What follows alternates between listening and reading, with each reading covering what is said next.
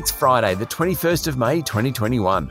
Welcome to your Mentored Briefing, the business headlines that you need to know, delivered to you in five minutes. I'm Sean Aylmer.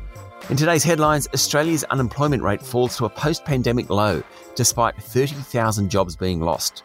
Plus, Qantas says it's finally turning the corner after conceding it had lost $16 billion in revenue during the pandemic. Billions of dollars in new taxes for Victorian businesses and property buyers, and a lesson in how not to sack staff from the NBN.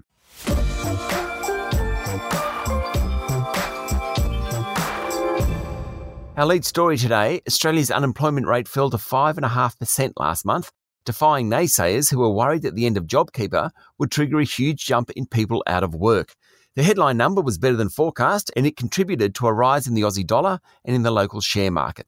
The Australian Bureau of Statistics figures show the number of people employed dropped by 30,600 last month, but a reduction in the number of people looking for jobs from record levels in March meant the unemployment rate fell. There were 33,800 new full time jobs created in April and 64,400 part time jobs lost. There was also a drop in underemployment, while hours worked fell slightly from record levels. The unemployment rate peaked in October last year at 6.9%. The drop to 5.5% in just six months occurred faster than anyone expected. As the Reserve Bank and Federal Treasury have made abundantly clear, the prognosis for the economy and interest rates depends on jobs. And while yesterday's figures were encouraging, very encouraging, the market is still some way from full employment.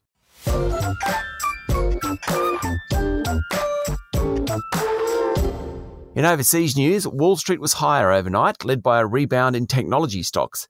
It came after a report showed applications for unemployment insurance fell last week to a new pandemic low. That boosted confidence about the economic rebound. Apple, Microsoft, and Tesla all did well, with the Nasdaq hitting a two-week high.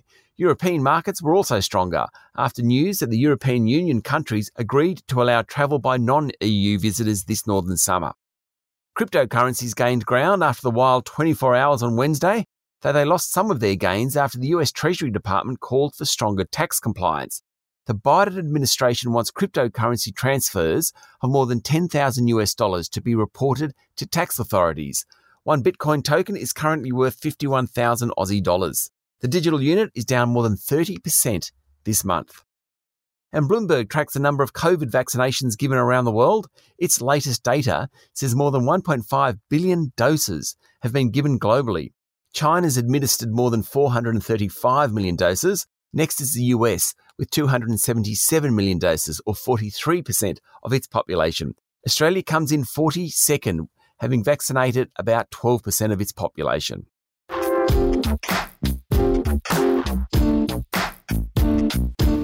That's the news from around the globe, and this is your mentored briefing. Let's go to local stories now. The S&P ASX 200 bounced back from its tumble on Wednesday, with the index closing yesterday 1.3% higher to 7,020 points. Tech stocks led the way Afterpay closed up 7.7%, while fellow buy now pay later group Zipco climbed 5%. Qantas said it was starting to emerge from the COVID 19 pandemic and it expected a sustained rebound in domestic travel demand and a pickup in its freight and loyalty divisions. The airline said total lost revenue from the start of the pandemic till the end of June this year will be around $16 billion, and it will lose about $2 billion this financial year. That's a lot of money. Boss Alan Joyce said while there was a long way to go, it felt like Qantas was turning the corner. Its share price rose 3.5% yesterday. The Victorian budget was released, complete with a few stings for businesses and home buyers. The Andrews government introduced a mental health levy worth close to $3 billion over the next four years. It will be added as a surcharge on payroll tax for businesses paying more than $10 million in wages and capture about 9,000 businesses. The budget also increased taxes on motor vehicles, insurance, and gaming, as well as increased stamp duty and land tax, which we already knew. State Treasurer Tim Pallas said the higher taxes were needed to repair the budget bottom line with this financial year's deficit forecast to be $17 billion. The Therapeutic Goods Administration said six new cases of a rare clotting disorder have been linked to the AstraZeneca vaccine. Among the new cases were two people in their 50s, two in their 70s, and one in her 80s. It takes to 24 the number of cases of the clotting disorder out of 2.1 million doses of AstraZeneca so far delivered. The government owned NBN Co has informed 50 employees they will be sacked. via Zoom. According to a story in the Financial Review, the affected staff were instructed to work from home and then assigned five minute online video meetings with senior executives, during which they were told their roles would be made redundant. Not a lot of decency there.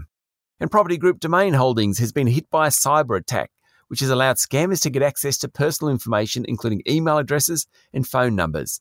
Domain has asked users to be wary of emails purporting to be rental agents offering deals. Three months ago, Nine Entertainment, which owns 60% of Domain, was hit by a cyber attack, which caused the cancellation of some of its television programs. That's your Mentored briefing for today. Don't miss out on any updates from us here at Mentored by subscribing to our newsletter. Visit mentored.com.au to stay up to date on all the latest. I'm Sean Aylmer. Have a great day.